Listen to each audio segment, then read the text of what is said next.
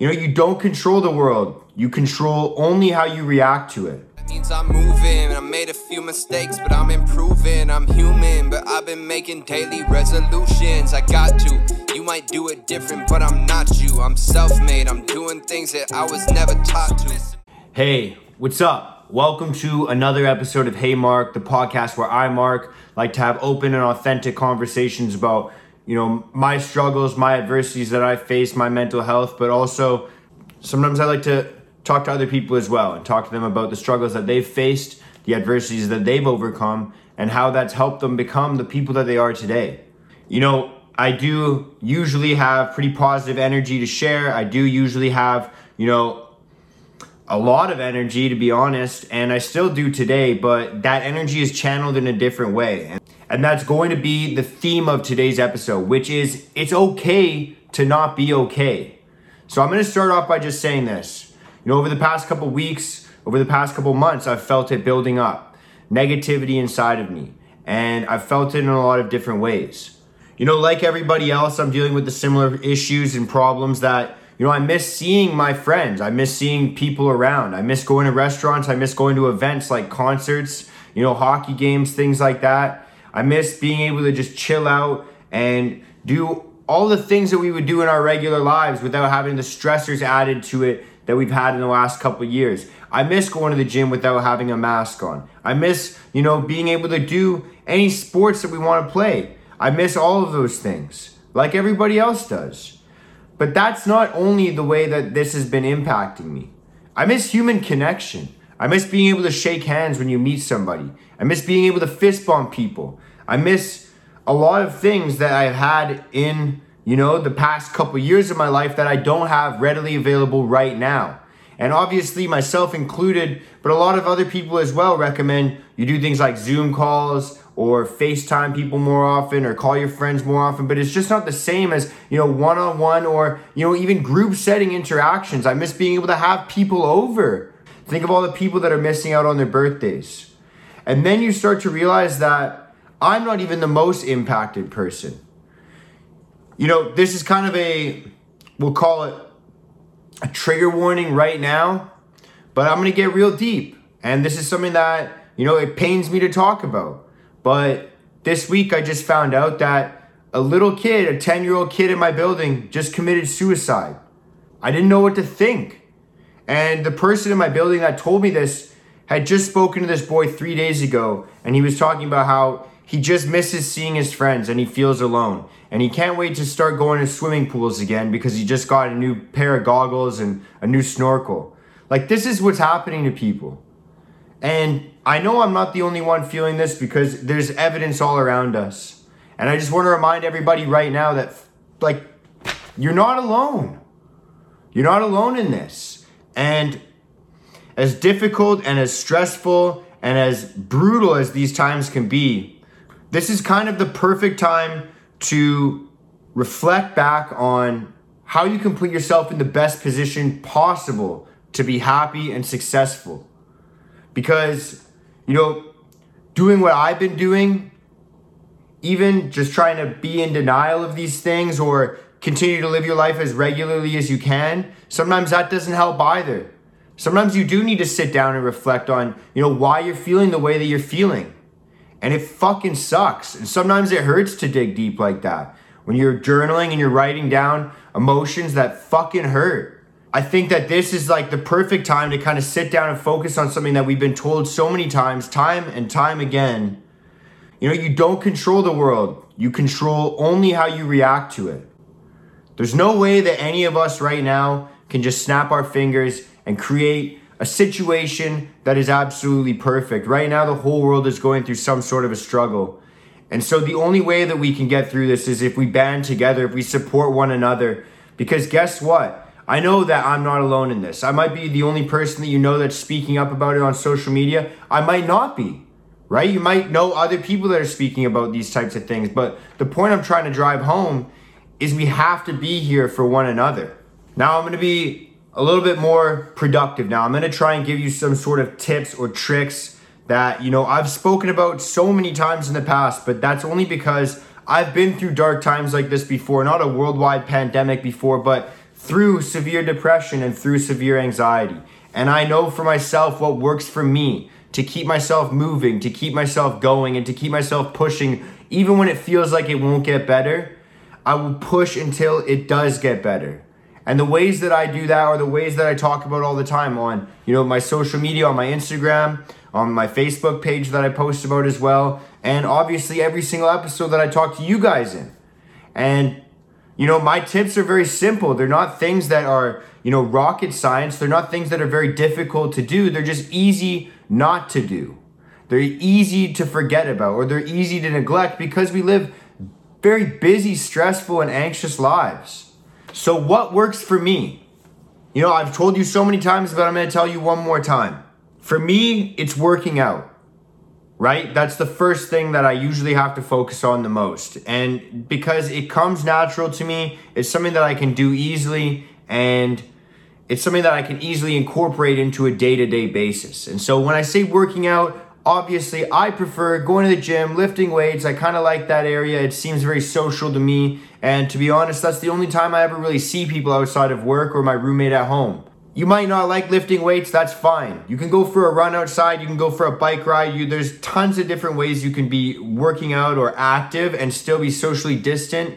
And so you can play sports like tennis or badminton or anything like that where, you know, even golf right? Like you can just do anything to stay active. This has benefits psychologically, obviously, with the endorphins that are released in your brain. But, you know, at the end of the day, for the way that I see it, it's going to add to your self confidence because you're going to move more, you're going to move better, and you're going to feel better, right? But it also adds to your discipline. And I've talked time and time again how discipline is going to help you out with feeling better.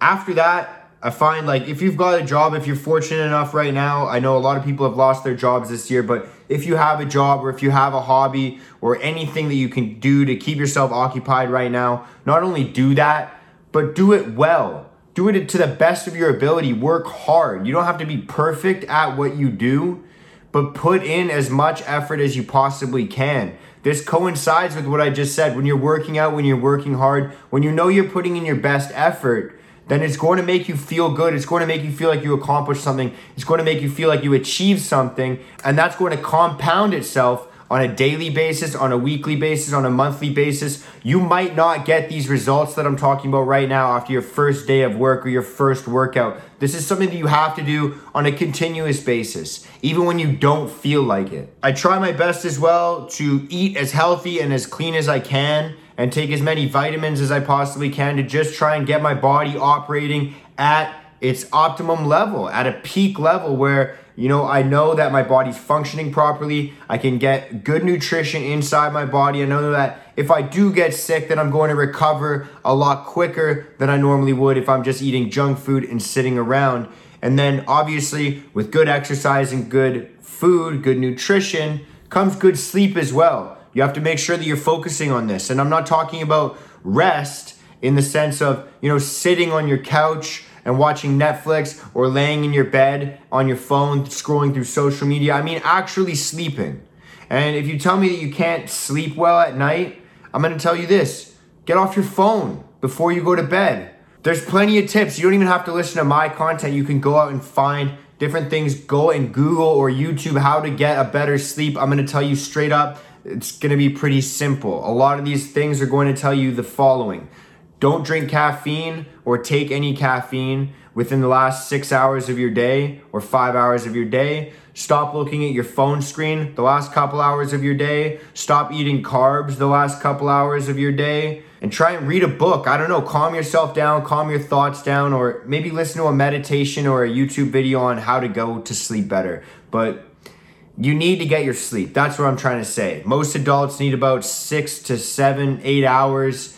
I, I would say go for eight. If you feel groggy, maybe go for seven. If you feel a little groggy, that's usually my happy medium. But if you still feel groggy, maybe you're one of those people that only needs six hours of sleep, but get your sleep in because you're going to need it. Especially if you're just starting to work out and you're just starting to eat well you know, getting that good sleep in is how you're going to continue to work out because that's how you're going to recover. After all of that, the last pieces of advice that I would give to you that I've been doing a lot recently that have made me feel a lot better is be a little bit more reflective. Read a little bit more and journal a little bit more. Write down these things that are bothering you, are bugging you, these things that you feel inside that you can't find words for. Just write down or draw or doodle any way that you can be a little bit more reflective. You know, some people like to journal. Obviously, I do. I'm a pretty big advocate for it. But if you don't like journaling, speak to your phone like this. Record your thoughts. Have a conversation with yourself. That's really all that journaling is, is having a conversation or a relationship with your brain, with your mind,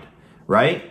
And so journal a little bit more, read a little bit more, maybe try and learn something new on a regular basis. But these are ways that you're going to keep your brain busy, keep your brain productive, and put yourself in the best possible situation and position to be happy and to feel that fulfillment or that confidence or that self esteem boost whatever you're looking for or that you might need right now if you're anything like me who gets a little bit caught up in these stressors. These are things that I talk about on a regular basis, and I do so because these are the things that help me out. So I want to share them with others in hopes that it can help other people out as well. These are the actions and behaviors that have helped pull me out of those dark times. It's okay to be in those dark times. That's what I'm trying to tell you is that you're not alone. And hell, I've been there before, and I know a lot of other people have as well. So if you feel like you're alone right now, or if you feel like, hey, maybe I shouldn't feel this way, or maybe nobody else does.